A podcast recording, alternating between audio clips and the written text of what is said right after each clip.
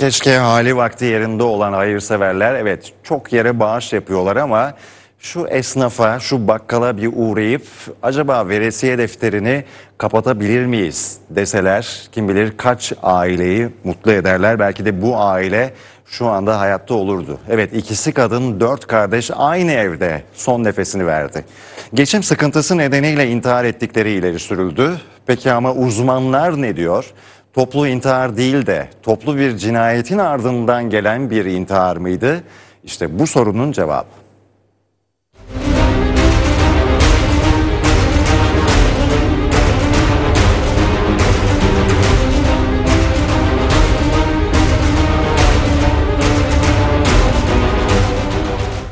Kapıda dikkat siyanür var, polisi arayın, içeri girmeyin yazıyordu. Özel kıyafetleriyle içeri giren ekipler ikisi kadın dört kardeşin cansız bedeniyle karşılaştı. Olayın adresi İstanbul Fatih. Dört kardeşin kanında antidepresan ilaçların yanı sıra ölümcül siyanüre de rastlandı.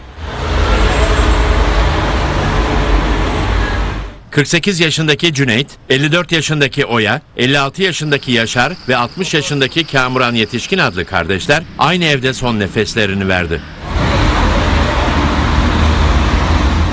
Borç batağında yüzüyorlardı. Geçim sıkıntısı yaşayan dört kardeşten biri obeziteydi. İddiaya göre anneleri ölünce psikolojileri bozulmuştu.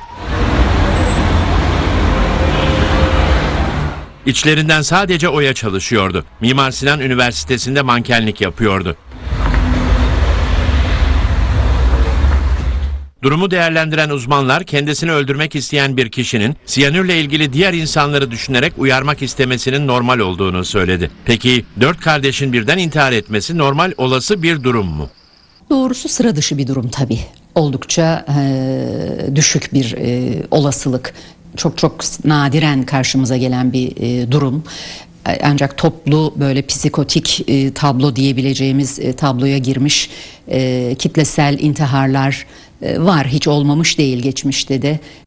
Adli tıp raporunda Oya yetişkinin diğer üç kardeşinden daha sonra öldüğü tespit edildi. Akıllara intihar değil de bir cinayet olabilir mi sorusu geldi. Acaba Oya yetişkin kardeşlerini öldürüp sonra intihar mı etmişti?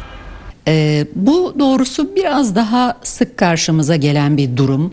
Ee, nasıl olmuş olabilir? Bu evin bütün e, yükünü özellikle maddi geçim yükünü e, sırtında taşıyan e, tek bir birey e, bir noktada tükenmiş hissedebilir ve e, ölüm düşüncesini bir kurtuluş olarak kendi için e, görmüş olabilir. Ama kendi ölecek e, kardeşleri hakkında da ya da ailenin işte diğer fertleri hakkında da yüksek sorumluluk duygusu hissettiği için onlar geride kalmasın, mağdur olmasın. Hepimiz için tek kurtuluş bu gibi bir e, sağlıksız düşünceyle bu eylemi gerçekleştirmiş olabilir.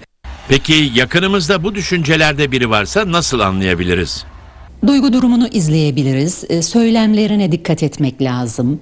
E, bu kişiler e, son dönemde bu eylemi gerçekleştirmeye yakın dönemde e, ölümden söz ederler çoğu zaman. E, ölsem de kurtulsam e, derler ya da intihar etmeyi planladığını bile düşündüğünü bile söyleyebilirler. Dış toplumdan uzaklaşırlar. E, moralleri düşmüştür. E, genel sağlıkları da bozulmaya e, eğilimlidir. Dikkat etmez olurlar. E, bu şekilde anlayabiliriz. Özellikle söylem önemli. İntihardan bahseden birinin bunu gerçekleştireceği e, riskini düşünmek gerekiyor.